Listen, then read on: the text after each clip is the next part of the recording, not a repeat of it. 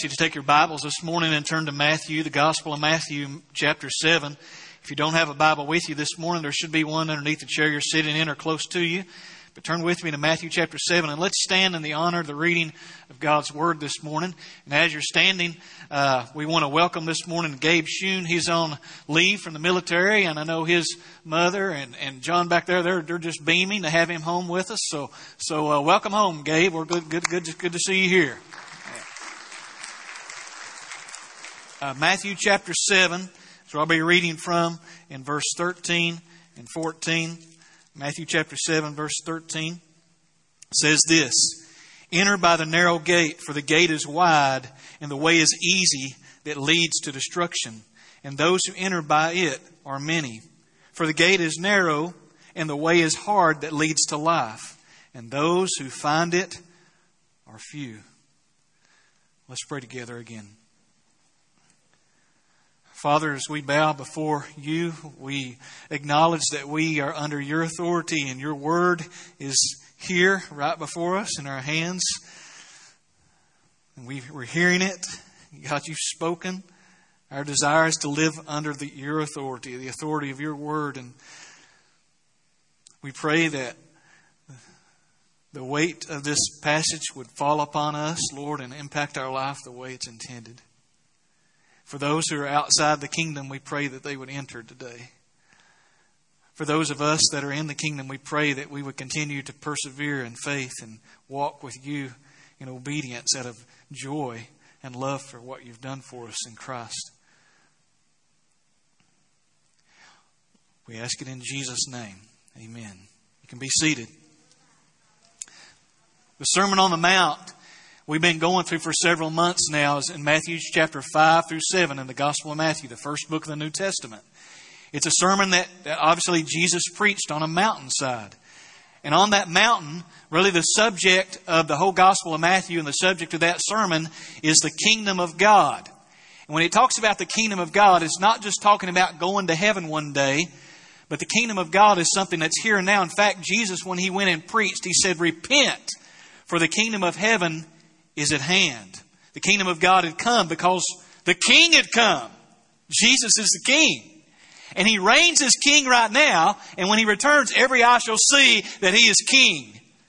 So when he's preaching on the mountainside, the promised Messiah, the promised Christ, the King, the King of Kings, he's preaching about what it means to be in the kingdom of God. This is what life is like in the kingdom of God. The Sermon on the Mount, two things I want to say about the Sermon on the Mount quickly. The Sermon on the Mount is a narrow way to live. The Sermon on the Mount is a narrow way to live. What do you mean by that, preacher? Well, I tell you. When you look at the Sermon on the Mount and you read its demands and its clarifications about what the law really looks like inwardly, then it is a narrow thing. It is a fine tuned thing to live in the kingdom of God. The Sermon on the Mount is a narrow way to live. It's not a broad way. It's not, it's not how people think about living. The Sermon on the Mount is a narrow way to live. The Sermon on the Mount, secondly, is not merely a nice way to live. There's a lot of people who've looked at Matthew chapter 5 through 7, and they've looked at this sermon, they've heard it. People like Gandhi and others who admire the Sermon on the Mount and say wonderful things about its teachings and agree with much of the teachings of the Sermon on the Mount. But the Sermon on the Mount is not just to be admired, it's to be responded to. It's not merely nice. Well, that's nice. That's a nice way to live. No. There are only two ways to live. Let me take you back a few thousand years to a mountain called Mount Sinai, where our God had come down upon that mountain. And the mountain was quaking. And the people at the foot of the mountain, the Israelites, were terrified because God was giving what? The Ten Commandments and the law. And he said, You can't come up here, only Moses can come, or you will die. But God was giving a law at that time so that they, if they approached, if Israelites approached God through his law, then they could come close to God in his tabernacle. And there he would meet with God's people as represented by the priest. God would graciously later say to them to enter. He would say, Here before you is life and death. In Deuteronomy chapter 30, verse 19, as part of the law, God would say through Moses later on, after he'd given the law. Deuteronomy 30, verse 19 says, I call heaven and earth to witness against you today. So this is God speaking to his people through Moses. I call heaven and earth to witness against you this day. I have set before you life and death, blessing and curse. Therefore, choose life that you and your offspring may live. God says through Moses to his people, choose life. You've got it set before you. Here's life right here life and death, blessing and cursing. Choose life. Two ways to live. But the people rebelled against God's word, and they wound up going into exile, into captivity, if you know the history of God's people. Yet hear the call of God, even in the Old Testament times, again, to enter, to, to take the, the way that leads to life, the, the way of blessing. Ezekiel chapter 33 and other prophets like Ezekiel, Ezekiel chapter 33 verse 11, God said to them, As I live, declares the Lord God, I have no pleasure in the death of the wicked, but that the wicked turn from his way and live. Turn back, turn back from your evil ways, for why will you die, O house of Israel? This is our God. A God who's been spit in the face. He's been rebelled against. He's been gracious to these people. They're, they're, they're, they're building an, a golden calf as he's giving the law, telling them not to commit idolatry. Yet he's so patient with them. And he raises up prophets even in their captivity to say, turn, turn. This is our God who's not obligated to say turn. He's not obligated to say enter. But he does because he's a gracious God and a loving God. Then there's this mountain in our text. The nature of God does not change. He's the same in the Old Testament and the New Testament. And here on this mountain in this in the New Testament, the Sermon on the Mount, here is our God. And the mountain's not quaking. There's no fire and smoke on this mountain. It is God Himself. The Lord Jesus Christ with human legs standing on this mountain has not ceased to be God, and He's speaking.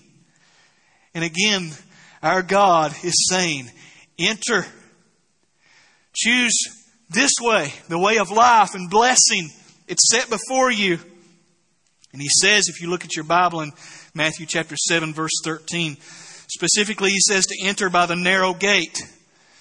So Jesus is saying, enter here. Don't want you going that way. I want you to enter right here. He does not say enter either Notice what your Bible says. He doesn't say enter either the narrow gate or the broad gate or wide gate. He says just enter the narrow gate. Why is that? Because there are only two ways to live. Here's life set out before you. Choose life and choose to live as, as God demands, eh, or just keep living your life. So he says, enter the narrow gate. He didn't say enter the narrow gate or enter the wide gate because guess what? You already went through the wide gate. That's the road you're on now. So he's saying, come over here, turn ye, turn ye from your evil ways. While you die, house of Israel, turn. Enter the narrow gate. This is our God. His disposition is that people would repent and come to Him. See, there's no category this morning of indifference or of indecisiveness. Well, let me think about this for a while. And I'm not on, I'm not going to go through the wide gate. I might go through the narrow gate. No, you're either, you're either on the wide, you went through the wide gate or, or not. By grace, you've went through the, the narrow gate. When you stand in front of the Lord someday, you can't say, I was thinking about it. Just, the, the whole point is here is a decision must be made. A choice must be made by the grace of God to enter the narrow gate. The time for waiting is over. How do you enter the narrow gate? The call to enter then is a call to repent. You've went through the wide gate. You were born that way. You're on a path to destruction. So when the Lord says here in this first word of your Bible, are you looking at it? Verse 13, what's the very first word? Enter. This is God. The same God who spoke on Mount Sinai, the same God who spoke through the prophet Ezekiel, the same God who stands on the mountainside saying, Enter. Repent. Turn around. You're going the wrong way. Turn around. You believe that Jesus is the promised king? You do well. The, demon, the demons believe and shudder, but they don't follow Jesus. This is not an easy believism. Yes, I believe these things, for the devil himself believes all that much. It's a repentant faith. It's the kind of faith that says, I don't want this life anymore. I want to follow Jesus. So it means to become poor in spirit, as he says in the Beatitudes, and recognize that you're, you're, you're desperately lost without Christ.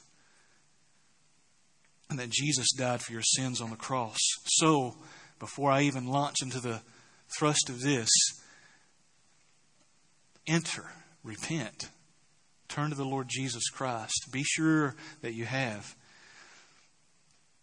The rest, the thrust of these two verses seems to be taken up by answering this question Why should I enter the narrow gate? Why should I not just continue on this way? After all, God loves everybody. That sort of thinking, consciously or subconsciously, permeates our thinking. Why should I enter the narrow gate? And there's two reasons, and it's in these two verses. Number one, a sinful man's way to live leads to destruction. One of the things Jesus is pleading here, and he's saying, enter, he's saying, a sinful man's way to live leads to destruction. You see that in verse 13? Man's way to live is the blind, natural way. You ever asked somebody for directions before? And maybe their response has been, hey, you just go this way, you can't miss it. You just, you can't miss it. It's right, there. you just can't miss it. It's so obvious. You just go over there, there's a great big sign that says, go right here. Well, that's what the wide gate's like. Even a blind man could find it. It's a natural way. You can't miss it. In fact, you're on it. As I've already said, the wide gate is man's default position. You were born having entered through the wide gate already. You were born into the world this way on the road, on this wide road, this populated road that leads to hell. It's the blind, natural way. You don't even realize you're on it, don't even care. Man's way to live is the blind, natural way. Man's way to live is the easy way. Notice what your Bible say. The ESV translation, English Standard Version says, For the gate is wide. So this is the reason we're asking the question this way. Why should I enter by the narrow gate? You see the word for? F-O-R? He's saying, enter the narrow gate. Here's why. For the gate is wide. It's the blind natural way. What else does it say? And the way, here's another reason you should enter the narrow gate. The way is easy when you go through the wide gate. See it? The way is easy. Man's way to live is the easy way. Just at the, yesterday was my son Mackay's birthday and we were down at the lake and, uh, up north and, and fishing because he wanted to go fishing on his birthday. So I took him and a, and a young man walked up to us doing a survey that was a biologist in school and uh, in college. And he did this survey. He said, You answer the questions about the fish you've caught today and so forth. And so I did about the very few fish we'd caught. And as we got done with the survey, it took just a few minutes. He said, Do you have any questions for me? And I said, Well, do you know Jesus as your Lord and Savior? And he wasn't quite expecting that. And his response was, Well, I guess I don't really think about that much. And I said, Well, don't you think you ought to? I mean, look at this, look up here. You know, he was kind of stunned. I said, Look up at the stars in the sky. I mean, not the stars, look at the cloud. You know, look at all this. I didn't just get here. Look at my fishing rod right here. Do you think this fishing rod, somebody had to put that together? You think the world just got put together? You know, just he said, Well, I, I, I, every once in a while I do think about some of that. But Micaiah told me later, he said, Dad, I don't think he really wanted to talk. I said, Son, you perceived correctly. He didn't. Blind, natural, wanting to live the easy way. Because if you do admit even that there's a creator, that doesn't mean you're going to heaven. A lot of people believe that there's a God. But if you do at least get that far along by God's grace, then what does this God demand of me? You see, the, the, the, wide gate that leads the is the easy way because it just kind of suppresses the knowledge of God and it makes no demands on your life. There's no repentance required. It's the easy way. You just kind of just live life the way you want to and hope it all pans out in the end. It's the easy way. It's the easy life. Man's way to live is the blind, natural way. It's the easy way. Tells us in Proverbs 14, verse 12 and verse 25 there's a way that seems right to a man, but its end is the way of death. It reminds me of the day of the judges in the Old Testament, that wicked time in Israel where wickedness had reached its depth. Why were there such unthinkable depths of wickedness in the book of Judges in the day of the judges? Over and over, you hear this phrase in Judges several times. In those days, there was no king in Israel. Everyone did what was right in his own eyes. They were doing things the easy way. What do I think is right? What's good for you is good for you, and what's good for me is good for me. And as long as I don't hurt anybody, you don't hurt anybody, we're all just fine. In fact, the opposite was happening. And happens today. Man's way is to live the easy way, to be their own king of their own little kingdom, doing their own thing blind to the whole thing. Man's way to live is the popular way, the populated way. Look at your Bible in verse 13. Enter by the narrow gate. For, that's reason number one, for the gate is wide. It's the blind natural way. The way is easy. It's the man's way to live is the hard, easy way. And then that leads to destruction, and those by enter it are many. Those by enter, who enter by it are many. This is the populated way. It's the crowded way. It's the popular way. This is where most people are. And as I've already mentioned, all men enter life this way. Romans chapter 3 makes it very clear. Folks, we don't become sinners. We are born sinners. Romans chapter 3, and they mentioned this in Sunday school class this morning. Verse 10 says, As it is written, no one is righteous, no, not one. No one understands. No one seeks for God. All have turned aside. Together they become worthless. No one does good, not even one. In the sight of a holy God, a holy, holy, holy God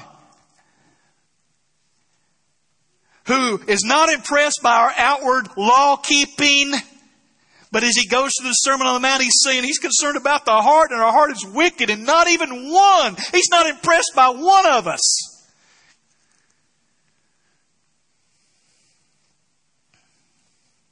All men enter life that way. And most men continue living their life this way. This is Jesus' point right here.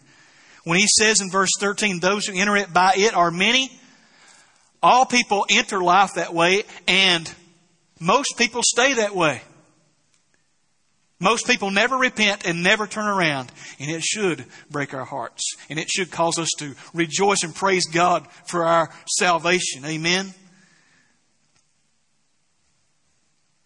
The miracle of our salvation, man's way to live, fourthly, leads to utter ruin in hell. Man's way to live lives, leads to utter ruin in hell. I'm a child of the 80s, and it may have been the late 70s or mid 80s when ACDC's heavy metal group uh, song. I didn't listen to ACDC. I listened to some other things, but I wouldn't listen to ACDC because I was a believer. And as a kid, whenever I heard about the song Highway to Hell, I've been raised in the church as a believer in Christ, and I thought, I'm, I'm just afraid to even listen to that song. It says, living easy. That's how the song starts off. Living easy, the easy life. Living easy. Living free. Season ticket on a one way ride. Asking nothing. Leave me be. Taking everything in stride. Don't need any reason, don't need any rhyme. Ain't nothing good I would rather do. Going down, party time. My friends, you heard this before, my friends are all going to be there too. I'm on a highway to hell. Hey, Satan, paid my dues, playing in a rocking band. Hey, Mama, look at me. I'm on my way to the promised land. I'm on a highway to hell. Don't stop me. And I'm going down, all the way down. I'm on a highway to hell. Now, I don't think, probably those ACDC guys, I don't know much about them, were probably Satan worshippers. But I know they were idolaters, like every single one of us. And really, the lyrics come out in their song, they don't, most likely, don't even believe in hell and don't believe in Satan, or they wouldn't sing such a song. But the lyrics simply reflect what's true about us. Is that we have rebellious hearts. We'd rather do what we want to do than what God wants us to do. We're idolaters. And Jesus is calling us to turn from it and to trust in Him. Notice what the Bible says here, folks in verse 13. It says, The way is easy that leads to what? What's your Bible say? Does it lead to purgatory? Does it lead to God's just going to let us all go to heaven anyway because He loves everyone? No, it leads to destruction.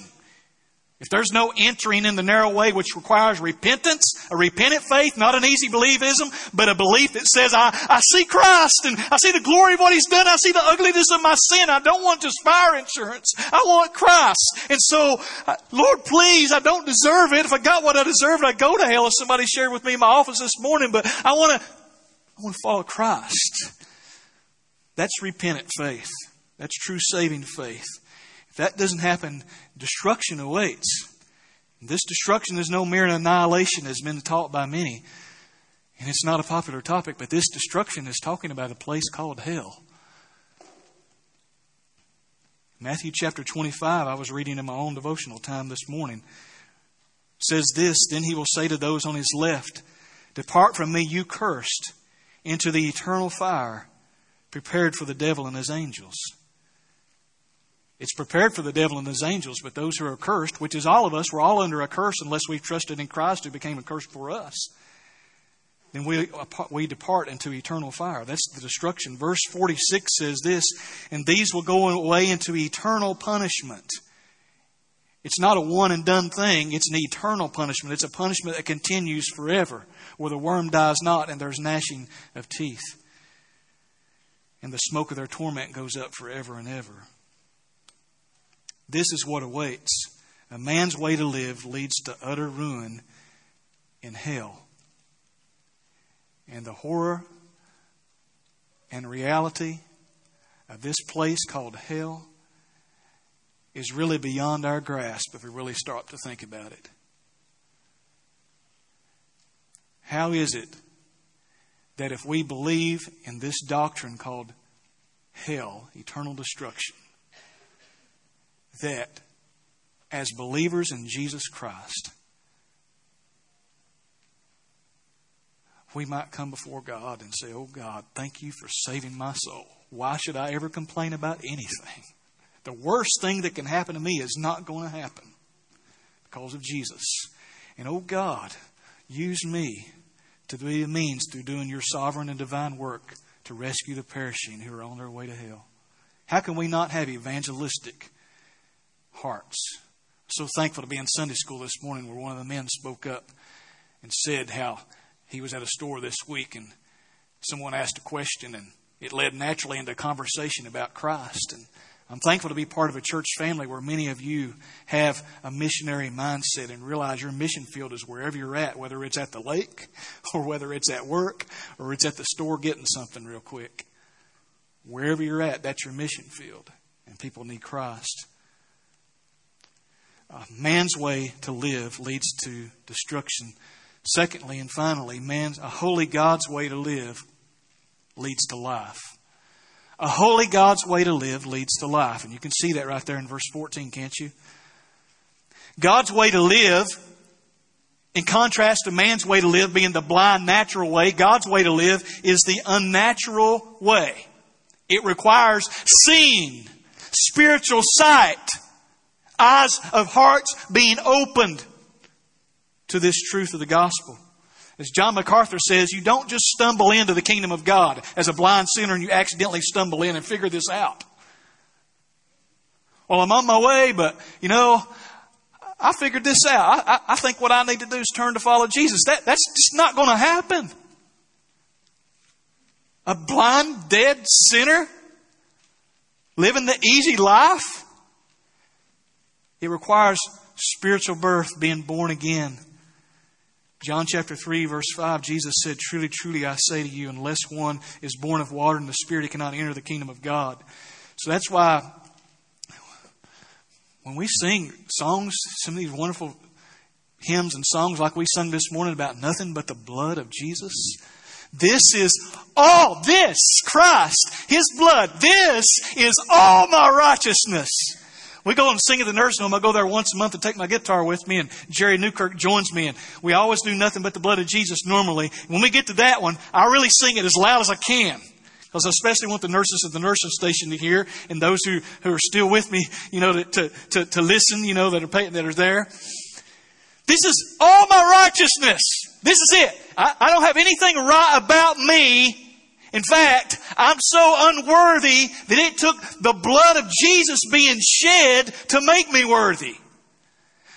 His blood is all my righteousness. Nothing can for sin atone. Nothing can forgive my sin. Nothing but the blood of Jesus. And for those of us who love this truth and love this gospel, that's because God has done this spiritual work in our hearts. He's caused us to see. And we should be eternally grateful that we have entered by His grace. That's the reason Jesus will be praised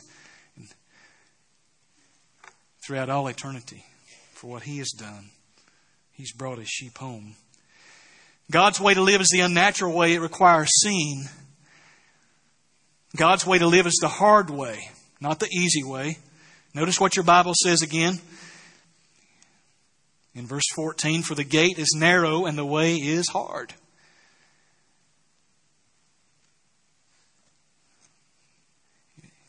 Some translations may use the word narrow again at that point or another word.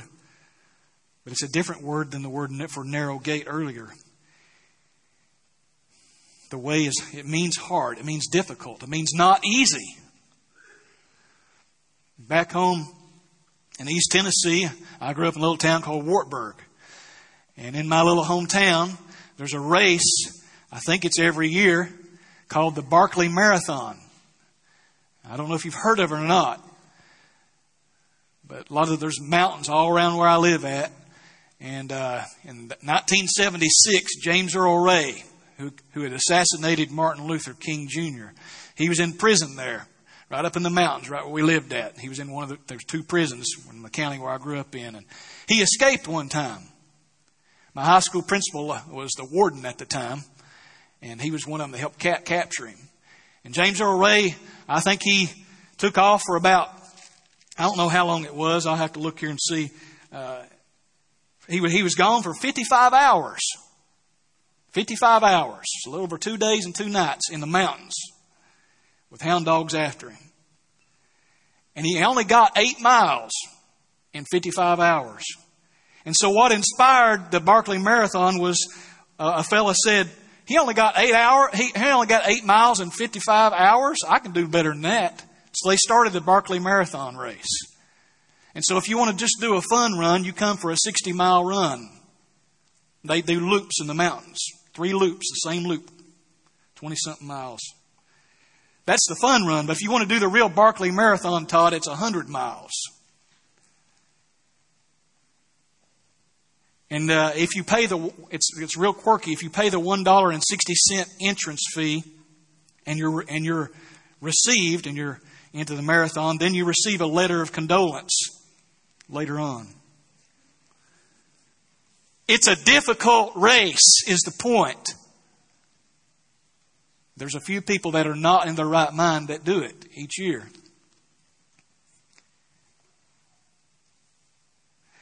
About this narrow road, it is the difficult, hard way.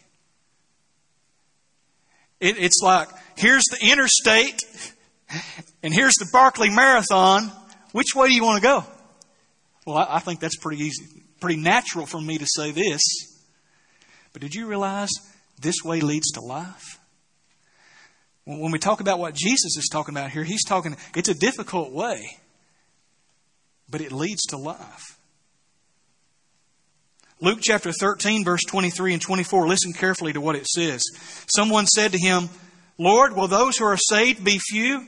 And he said to them, Strive to enter the narrow door, for many, I tell you, will seek to enter and will not be able.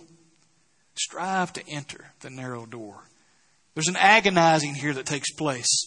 Acts chapter 14, verse 22 says about Paul and his associates that they went to the churches they had went, first went to, strengthening the souls of the disciples, encouraging them to continue in the faith, and saying that through many tribulations we must enter the kingdom of God. So, this is not a work salvation. Well, I, I, do all this and do all this and do all this. You don't, don't misunderstand that, because certainly you could when you look at a passage of Scripture like this. You remember what Paul writes about justification by faith alone all in his letters. But it's a repentant faith. You, you continue to repent each and every day. You persevere in faith. You endure in faith. You don't just sign a card that says, Yeah, I want to get saved and, and never think about Christ again. That's nothing. It's a salvation that changes everything. And it's difficult. It's difficult for me, brothers and sisters. Ups and downs, right? Sometimes you fall flat on your face because you've been foolish and you've sinned the same sin again. Sometimes you fall flat on your face and you cry out to God to help you because that's right where you need to be flat on your face for being arrogant, trying to run this race on your own. It's a difficult way. That's why we need, the youth are getting ready to do this study called the Apostles' Creed study, where they're going to learn what we believe and why we believe it. Because as you're seeking to enter this narrow gate or on this road that leads to eternal life, you need to know what you believe and why you believe it because you will have a Jehovah's Witness knock on your door or a Mormon or a conversation in college with somebody that's an atheist, and they will trip you all to pieces if you don't know what you believe and why you believe it. You'll be questioning your faith if you're not already. God's way to live is the hard way. We need to disciple one another, not just baptize, but He said teach them as well. Thirdly, God's way to live is the unpopular, uncrowded way. It says, Those who find it are few. You see that in your Bible in verse 14. Those who find it are few. Why does it say find here? You notice it doesn't say anything about finding destruction. And I thought about that for a long time in my study this week. Why does it say find in relation to eternal life and nothing about finding destruction? Because nobody's trying to find destruction, right? Everybody wants to find life, eternal life. Nobody wants to find destruction. We're told statistically that there's 56 million deaths per year. 56 million people die every year. Today, on average, today 153,000 people in the world will die. 106 people die every minute. Every second almost two people in the world are dying. In the past hour, 6,300 people have died in the world. And those who found eternal life were few. Not very many. That's what it means. God's way to live is the unpopular, uncrowded way. Fourthly and finally, God's way to live leads to eternal life. There are some who look at verse 14 and might say, For the gate is narrow and the way is hard that leads to life, talking about an abundant life here, you know, a good life here. And certainly I think there's some truth to that. But certainly prosperity preachers run with that in a whole way it should never be ran to. It's talking about eternal life here, folks. In comparison to destruction, not just a destructive life, we're talking about eternal punishment. This is eternal life. This is eternal joy. God's way to live leads to eternal life. So Jesus says, I am the way, the truth, and the life, and no one comes to the Father but by me. And we see in John 3.16, God loves the world, and whoever believes in him should not perish, but have eternal life. This narrow way, this hard way, this belief in Christ, which is a free gift. In that sense, it seems so easy. Free. And so we present the gospel. It is free. It is a gracious gift. Repent, trust in Jesus. You're, you'll be saved. Whoever calls on the name of the Lord will be saved. And then, brother, if you're a brother, you're calling the name of the Lord, didn't we say to them, and you need to follow the Lord in baptism? And you need to be in a church because this, this way that you say that you want is going to be hard. It's not going to be easy. In fact, it might get even harder. You need brothers and sisters around you. You need the church. It doesn't have to be a lonely way. You have the church for this. So I want you, as I close this, to hear God's appeal this morning. In verse 13, Jesus is the one speaking. It is God. God speaking in every word in this book, by the way. Our God is the one who is saying, enter. The God who's been rebelled against, the God that we that we don't deserve, He's saying to you, enter. Isn't this a God? Isn't this some God, this gracious God who's saying enter? Many of you have heard this message many times, similar messages like this, and you've not yet entered the narrow gate. And he's saying again to you, enter. How can a holy God allow sinful man to have life? You recall the two mountains Mount Sinai, where God's giving the law, then this mountain where Jesus is explaining how the law is to be lived out in relation to how he fulfills the law. And then there's another mountain called Mount Calvary. Jesus walked down that mountain where he gave his Sermon on the Mount, and he lived out what he told them to do. They couldn't do it, but he did it. And then he went up Mount Calvary. And he was tortured and died, and his blood was shed. So he could be the substitute for our sin. And that's the gospel. So, again, how do you enter by the narrow gate? The call to enter is a call to repent. See, preacher, I, I want to know that I'm saved. I want to know that I have eternal life. And the Bible says you can know. It says it in 1 John. Just read your Bible. Put your faith and trust in Jesus and turn to Christ. Call upon Him and ask Him to give you that, to give you that desire to turn. If you have no concern, I don't know what I could say to you if you're really not concerned about it, but if this concerns you this morning, then call upon Him and say, Oh God, I'm not sure, but I, I want to be sure. Save my soul. Change my life. I would love to talk with you about that if if you're here today and you've got questions about salvation or about how to know if you're saved or questions about baptism, I'd love to talk with you. We can talk up here at the front, we can talk on your way out. Perhaps you know a mature Christian that you can get with, but I know just know that I would like to talk with you about it. It's not necessary for you to. The first one you need to talk to is God and call it upon Him. Right now, right where you're sitting, right now, just in, without saying it even out loud, say, God save me. I, that's what I want. I want you. And then share it with us. Let's pray together. Father, I thank you for your word. I thank you for this good news, this gospel that that God, though we are rebels and, and we are blind and with no desire for you, dead in our sin, uncaring, not even, not even concerned about ourselves naturally, Lord. That God, you have give us, given us this gospel, this plan you had before the foundation of the world to save us. That you're this God who cries out, Enter. That you have no pleasure in the death of the wicked.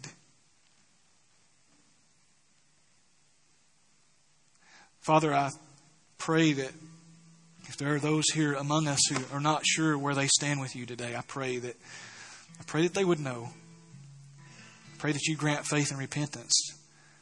I pray for my brothers and sisters that are here that you would grant each of us a, a, a fervor to persevere, to live out the standards of the kingdom for your glory, out of gratitude and thankfulness for what you've done, that you've rescued us on this road of perishing.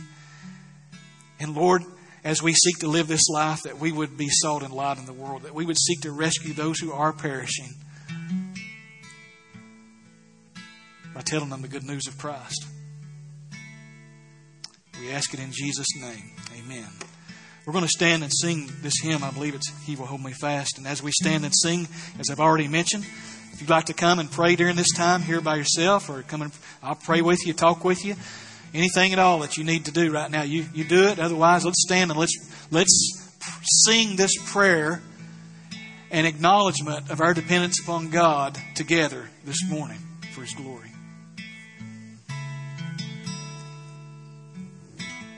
When I fear my faith will fail, Christ will hold me fast. When the tempter would prevail, he will hold me fast. I could never keep my hold through life's fearful path, for my love is often cold. He must hold me fast. He will hold me fast. He will hold me fast. For my Savior loves me so. He will hold me fast.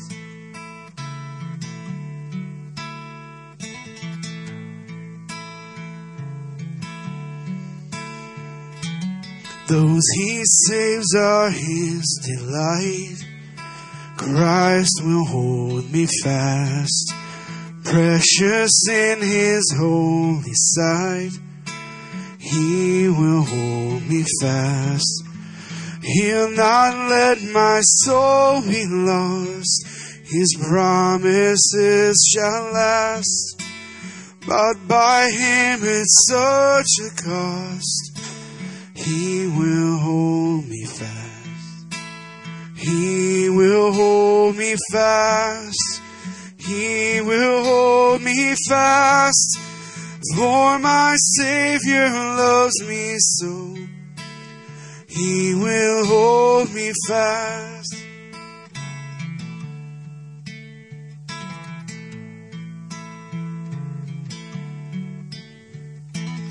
For my life he bled and died. Christ will hold me fast. Justice has been satisfied. He will hold me fast. Raised with him to endless life. He will hold me fast till our faith is turned to sight. When he comes at last, he will hold me fast. He will hold me fast. For my Savior loves me so. He will hold me fast. If you would, and I want to ask Anthony and Carissa Kincart to come up here this morning. Anthony and Carissa and uh, their children, Josiah and Connor, and oh man, I had to write it down. Uh, Libby, I told you I'd freeze up. They they've been coming to our church. I don't know five or six years before I before I've ever been here, and. Uh, and as they've been, they've been gradually getting involved and serving in our church, and and um, but but hadn't joined up to this point. So we we uh, we talked about that some this morning, and talked about the gospel and their conversion experiences, and and um, and they uh, Carissa was telling me that she said it wasn't until we got involved in Sunday school that we really felt like we were starting to be connected and that we needed to join. Before that, we didn't feel like we needed to become members. And so God used Sunday school or small group involvement to get them to feeling closer to the church and feeling like, hey, we, we, we do want to be part of this church and commit here. So I'm so thankful, aren't you, that they want to become members of our church family?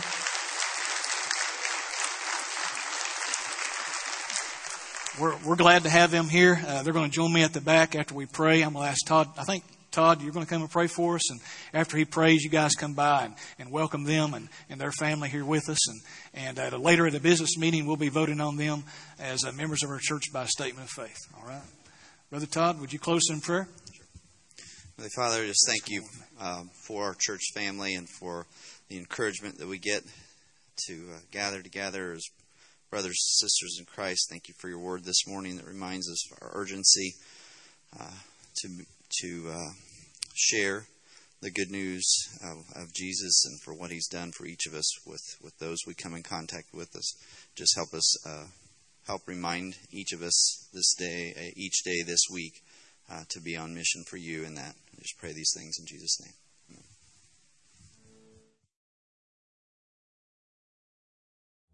What is the gospel? It all begins with God. In the beginning, God created the heavens and the earth. God created the first man, Adam, and the first woman, Eve, to rule over the garden. God told them they could eat from any tree that they wanted to in the garden except for the tree of the knowledge of good and evil. Everything was perfect in the garden. They had a perfect relationship with the land, a perfect relationship with each other, a perfect relationship with God. Until they chose to rebel against God and eat from the tree of the knowledge of good and evil. And it brought about separation between them and God. Man has always tried to bridge the separation on his own terms and in his own strength. Whether it's building a ladder of morality and trying to be good enough for God, or even in the Old Testament example, when men built a tower into the heavens trying to reach God on their own. A more contemporary example comes from 1961, when the Russians were first successful in sending a man into outer space. Upon returning, the Russian cosmonaut remarked, We have been to space, and we didn't find God or heaven there. A popular professor and author, C.S. Lewis, responded to the Russian cosmonaut. He said that looking for God in outer space is kind of like Hamlet, one of the characters in Shakespeare's plays, looking for Shakespeare in the attic of his home. Lewis said that for Hamlet to have a relationship with Shakespeare, Shakespeare would literally have to write himself into the story. That is the gospel. The Bible says, For God so loved the world that he gave his one and only Son that whoever believes in him shall not perish, but have eternal life. The gospel is the account of God writing himself into human history. Almost 2,000 years ago, the Bible says that Jesus, in fulfillment to Old Testament prophecies, was born of a virgin. Even as a child, he lived a perfect life. At the age of 30, he began his public ministry. He attracted followers. For three years, he taught, he healed, and he made bold claims, such as saying that he alone was the only way to God. The religious and political leaders did not like these teachings. They invoked a riot against Jesus. They brought about false accusations leading to a trial and to a sentencing of death by public crucifixion. The Bible says that while Jesus hung on the cross, that God placed all of the sin of all of mankind on Jesus. Jesus hung on the cross as our substitute. God made him him who knew no sin to become sin for us, so that we might become the righteousness of God in him. They took Jesus down from the cross and they put him in a tomb. They rolled a large stone at the entrance of the tomb so no one could get in or out. There were Roman soldiers who were posted on guard to keep people from coming to take Jesus' body. But on the third day, according to Scripture, he rose again. After being seen by many eyewitnesses and giving instruction to his followers, he ascended back into the heaven, where he now sits at the right hand of God and serves as our advocate before the Father. So, what does this have to do with you? The Bible says that we have all sinned and that we all fall short of God's standard of holiness. The Bible says that the wages of sin is death, but the gift of God is eternal life through Jesus Christ our Lord. There is no way to get rid of the burden of sin on our own. God calls all men everywhere to believe in Christ, repent of sins, and trust Christ to live a new life. As we look back and believe in what God has done through the crucifixion, the burial, and the resurrection, as we repent and turn from our sins, as we trust Jesus as our Savior and Lord, we have peace with God and the forgiveness of sins. So let's review. It all begins with God. Because of our sin, we are separated from God. The gospel is the account of God writing himself into human history. Jesus died in our place for our sins and rose again on the third day. As we believe in Christ, repent from our sins, and trust Jesus for new life, we have peace with God and forgiveness of sins. That is the gospel.